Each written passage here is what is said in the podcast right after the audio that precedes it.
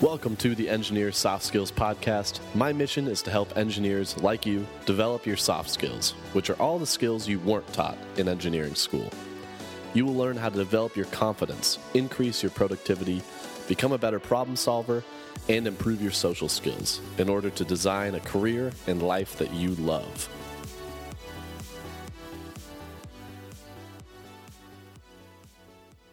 Do you find that you judge yourself constantly? Are you really hard on yourself? Is it normal for you to criticize your own intelligence, appearance, personality, or accomplishments? Welcome to the Engineer Soft Skills Podcast. This is Dylan, and I'm excited to dive into this episode. so, in this episode, I want to, I'm going to be drawing heavily on a book called On My Own Side by Aziz Gazipura. Aziz is a mentor of mine. I've read his books, gone to his seminars, been a coaching client, and uh, now work part time on his coaching team. Now, this book is amazing, and if you're interested in it, I would highly recommend checking out the book and all of other all of Aziz's other books and content in general. I think he's phenomenal if you're trying to raise your level of confidence. And if not, if you aren't somebody who judges yourself constantly and is hard on yourself from time to time and criticizes themselves in certain ways, well, good for you this episode probably isn't going to help you. You are an enlightened human being, and my advice, my advice in this podcast won't help you. But if you are somebody who feels like you could benefit from this stuff, well, this is a place for you. So, first, Aziz begins with talking about the bizarre normal where in today's society it's become just normal and accepted for us to treat ourselves horribly being hard on ourselves and the idea of just looking at a picture of yourself and being like, "Ew, I don't like I don't like looking at that," or looking in a mirror and being like, "Uh, you know, I don't I don't like looking at myself in mirrors." Or for me, listening to an, a podcast, and I used to listen to these and cringe at the sound of my own voice. Is that normal? well, if so, that's bizarre.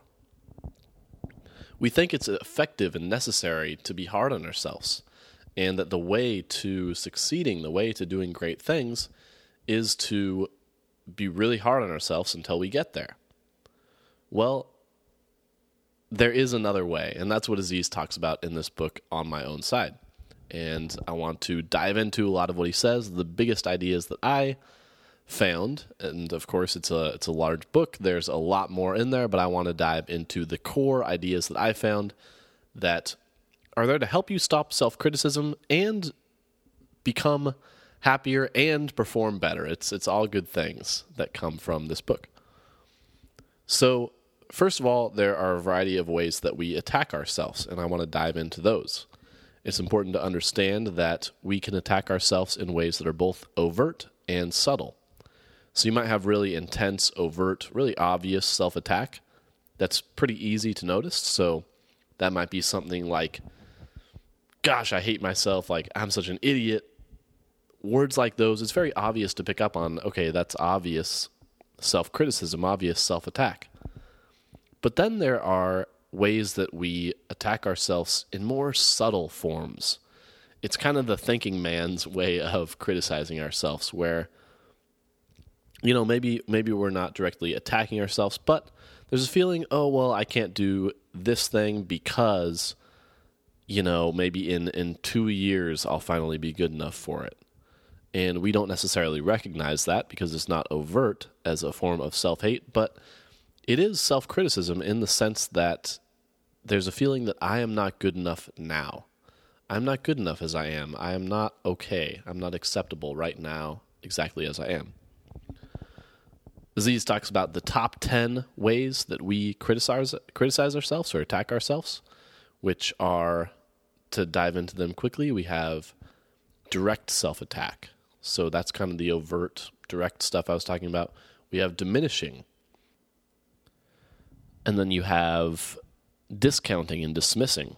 So in this case, discounting and dismissing, you might have achieved a certain thing and that took a lot of hard work and a lot of you you did great things to achieve that. But you don't recognize that. You don't recognize all the good aspects of what that means about you and and all the positive aspects of what you did there's more a sense of, yeah, okay, I did that thing, but really anybody else could have done it, or I was only able to do it because of the help from this person, or a variety of other ways of not fully recognizing the the accomplishment that we had or the great traits that we have. the next thing would be projected dislike. So this is where we can often we don't recognize this as a form of self-hate or self-attack, but we are imagining that somebody else doesn't like us. We're imagining that somebody else is going to be critical of us. And this can feel like it's it's reality. But what it really is it's our it's projecting our own insecurities onto these other people. And then we're out there we're just we're looking for it. So we might get the slightest little look that's hard to interpret, and we'll interpret that as, oh, yep, that means they don't like me, and all the stories that I had about how they don't like me and why and how serious it is, those are all true. So that's projected dislike. Next, we have perfectionism. So constantly striving and constantly needing to be better and better and better, and nothing is ever good enough. And there's a common misconception that we believe that, oh, I'm not a perfectionist because I'm not perfect. I don't need things to be perfect. And I would ask you, well, do you always need things to be better?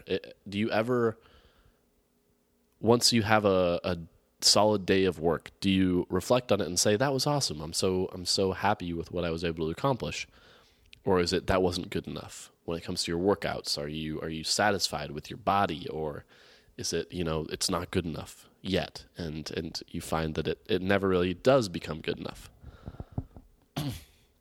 Next would be relentless busyness. So, an inability to slow down and to reflect and to give ourselves breaks and to rejuvenate. Next, we have should city.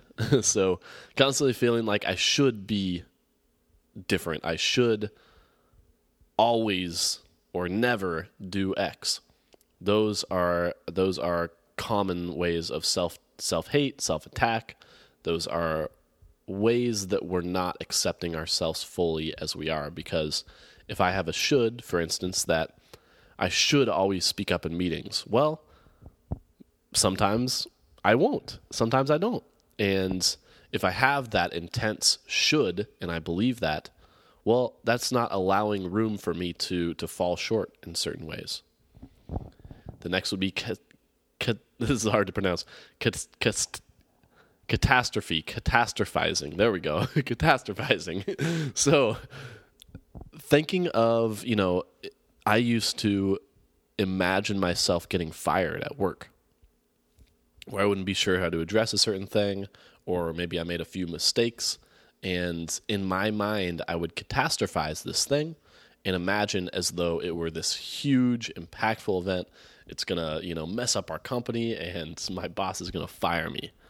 That would be catastrophizing.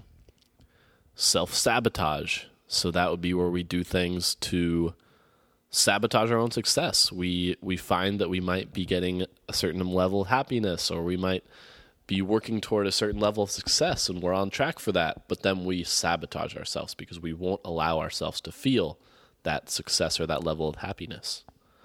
And finally, critical comparisons. So, looking at yourself and constantly comparing yourself to somebody who's better than you.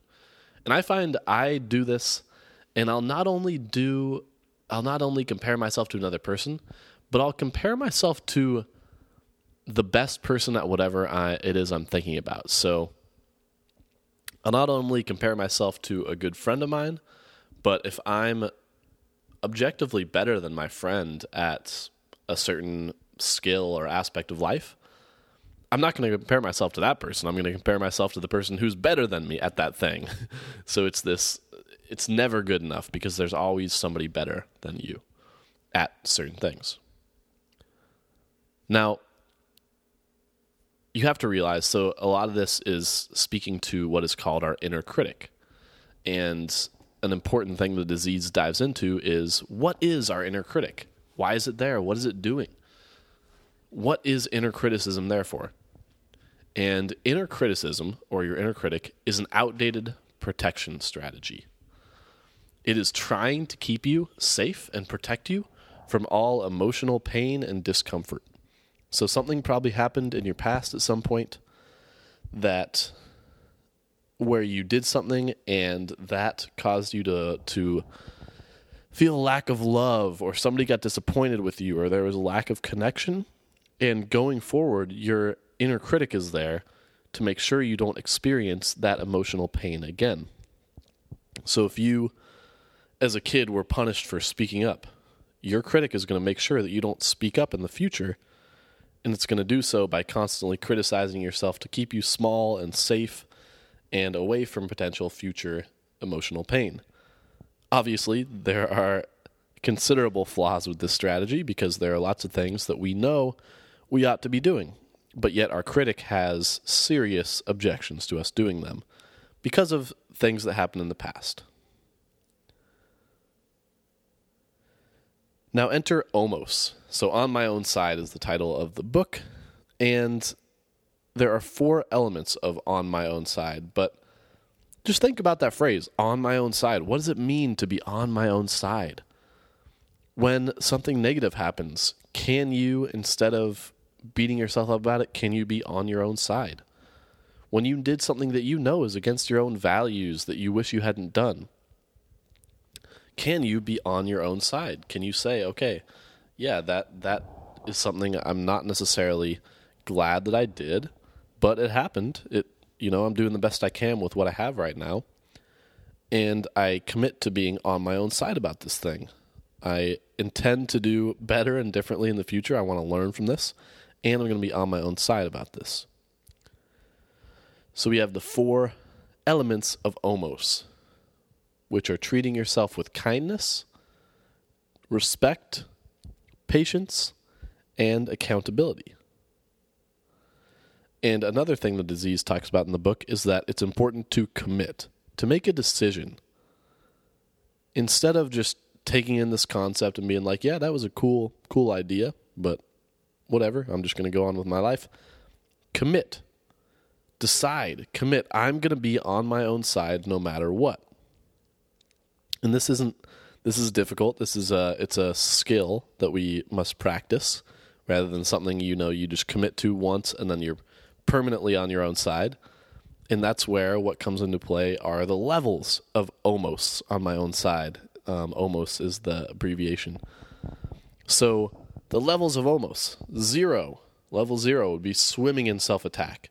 We're just constantly berating ourselves, and there's we don't really do anything to interrupt that. Level one would be finally catching and interrupting direct self attack. So when it is direct or overt, we start catching ourselves and saying, Whoa, that was intense. Really? You think I'm just a total idiot for doing that?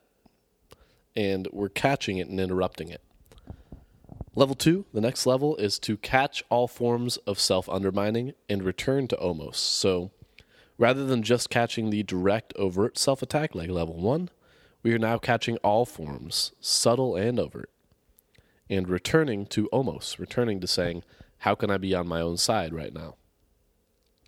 Level 3 is mostly almost. So rather than just catching and interrupting these forms of self attack or self hatred, we are generally just on our own side. And without even needing to constantly be looking and searching for self attack and self criticism and negativity. We're just mostly on our own side. And then level four is permanent omos. And this one is hard to achieve, of course.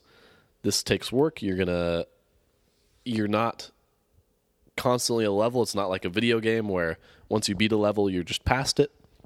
You might be on level two for a bit and then dip into level one and then develop your capacity and become in level three for a while. And then maybe you have a f- just phenomenal day for whatever reason. Maybe you're you're really you've developed your self care practices. You've really been working on this stuff for a while, and then you find a day you have a day where you're just full on level four.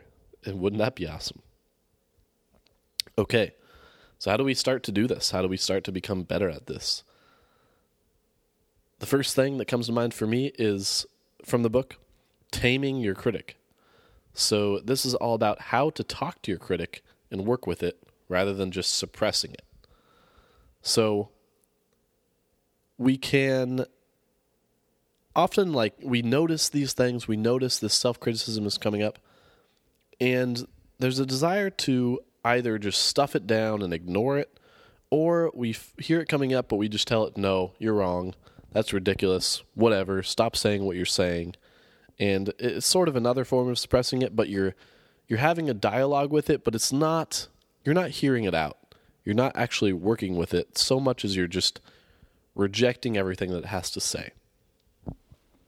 Instead, a much more optimal way of working with your critic is instead to say, "Oh yeah, let me hear you out. Let me hear what you have to say," um, and be a great way to think about this is to treat it like a an angry six year old who is just kind of tantruming and you're there, you're with him or her, and you want to hear him out, and whatever you have to say is is totally fine with me.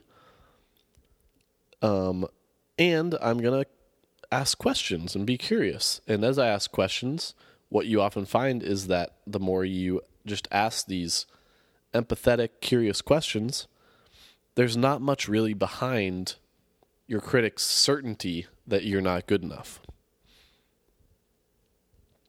So, dealing with your critic in that way, there's what's called an inner critic dialogue, and I believe this is a great journaling exercise where you write out what the inner critic says and then you respond to it just with curious, empathetic questioning. And then you respond as the inner critic, and then you again respond as your core self with just curious, empathetic questioning and you repeat that process until often you find that that it gets to a place where the inner critic is just like it's run out of gas. It's it's it's said what it has to say. It feels heard. It you know it's it's shown how scared it is and you're there for it. That's what we're looking to get out of the inner critic exercise as well as seeing how irrational the inner critic can be. The next big concept that I took from on my own side is the concept of unconditional self worth. So often we have aspects of life, we have things that we tie our self worth to. So, in order to be worthy of love, in order to be just to have that self worth, we can feel that we need to be productive or we need to be impressive, or we need to be fit, or we need to be wealthy. And when we fall short of being those things that we feel we need to be, when we have an unproductive day, or when we come across as unimpressive, or when we're we look in the mirror and we think we're not looking so fit, we deny ourselves of this self love. We deny ourselves of worthiness. And it can feel again like we have to do this in order to get to the place we want to be if I want to be productive, I have to beat myself up. I have to attack myself a bit, use that whip in order to get myself to be productive.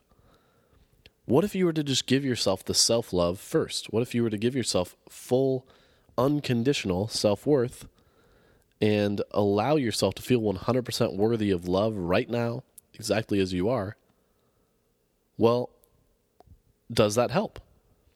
And the case that Aziz makes in on my own side, and I think the, I've totally found this to be true, and I imagine you will as well. But it's obviously up to you as a listener. If you do just feel great as is, it's not like you'll suddenly have the desire to do absolutely nothing and just be like, "Well, I feel great. I've given myself all this self love, so now I'll just." Eat nachos on my couch watching Netflix and, and do nothing ever maybe there'll be a little bit of that, but you'll also feel inspired to work on to work on projects. You'll feel um, happy and excited going into your work. You know, there will still be when you are in a place of 100% self worth and self love. You'll still recognize, like, I can't just get fired tomorrow. That probably wouldn't be optimal for for my lifestyle. But I feel phenomenal either way. I'm okay no matter what. And I think that it is a it's a difficult place to get to. It can be a mindset that's it takes work to start feeling this fully. But once you feel more and more on your own side, that's just, it's huge. Finally, I want to talk about the art of relaxed discipline. And I loved this. I think often certain authors will, when they talk about discipline, it's from this place of you have to grind. You're not going to feel good, but you got to do it anyway. You're, you know, it's going to be painful. It's going to be difficult, but you just gotta you gotta do it. You gotta get it done. David Goggins, right? If you if you read David Goggins' book, it's just like push through any amount of pain. Well, the art of relaxed discipline that Aziz talks about here, it's not necessarily about always feeling good, but it's about discipline through a much more relaxed, positive, self-loving stance rather than this this grit my teeth and get it done no matter what sort of sort of fuel. So he talks about what is dirty fuel versus clean fuel. So you can fuel yourself, you can motivate yourself, you can try to inspire action in yourself by having dirty fuel. And examples of that might be self attack. So beating yourself up until you get yourself to do the thing that you ought to be doing. It can be fear. So often we have maybe a fear of failure, and that is driving us to to work hard. It can be self hatred. It can be hustling to prove your worth. Like, I'm not worthy yet, but once I get to that level, then I'll feel worthy. And that strategy rarely works for us. Um, we just move the move the field goal posts once once we finally hit the field goal. So more clean fuel, on the other hand, would be doing work out of interest. Like, I'm interested in this, I'm fascinated by it. Doing work out of inspiration. I'm inspired to do great work here. Doing work from a place of fun. Doing it from a place of purpose. I just feel it is it is a worthy purpose to to sit down and do this work or to do this workout or to do this morning routine. To have a great why statement, I think is another huge one. And finally to do things from love to I want to have a great relationship with my coworkers and I want to collaborate really well because I just love working with these guys. So the art of relaxed discipline. How are you when it comes to discipline? Are you, when it comes to doing the tasks you know you ought to be doing, do you do them in a relaxed way? Or is it more in a, mm, this is to, I don't want to be doing this right now. This is to be difficult, but I'm to do it anyway. And I'm not saying you, you'll get to a place necessarily where you just always feel good doing the things that you know you ought to be doing, completing tasks and doing work projects and working out and you know morning routine or whatever the case might be these these tasks that require a form of discipline but you can use fuel that is much more coming from just this relaxed positive i feel good i'm doing this from a place of purpose way another concept that aziz talks about is rather than having full on perfectionistic standards I get this done no matter what, always. And if I don't, I'm mad at myself. Having rules and guidelines, but having some leniency as well. He talks about Taoism and how there's duality or there's there's a desire to flow between being too rigid and being too open ended, being too um, flowy. so determining what the right action is. Are you, it's time to work out, but you're absolutely exhausted and sore? Well, maybe the most on my own side decision in that moment is to relax and take a break and not work out that day, but do some stretching or do some things that feel really good or ignore your body altogether. um, and then return to the practice once you feel it's time to. So that is the art of relaxed discipline, and that is the summary of my the biggest takeaways that I had from reading Aziz's book on my own side. If you find you're a very self critical person, I couldn't recommend this book more. It's fantastic at diving into how we can feel more and more positive, how can we how we can be more on our own sides, and how we can begin to see into the the self attack that we can have on ourselves and begin to work with it and and get to a place of just feeling genuine love for ourselves. So that is today's episode. I hope you've enjoyed it. What is an action that you could take away from this? What is one thing that you find you could put into your life? What is what's an exercise that you could start doing? What's what's a mindset shift that you want to take on? Is it that you want to take on the art of relaxed discipline stuff and start facing difficult tasks or or things that require discipline from more of a clean fuel rather than dirty fuel perspective? Is it looking at your self worth and saying, okay, I, I recognize that I've tied my self worth to career success or to my relationship and beginning to detach those ties and say, I'm worthy of love right now, no matter what.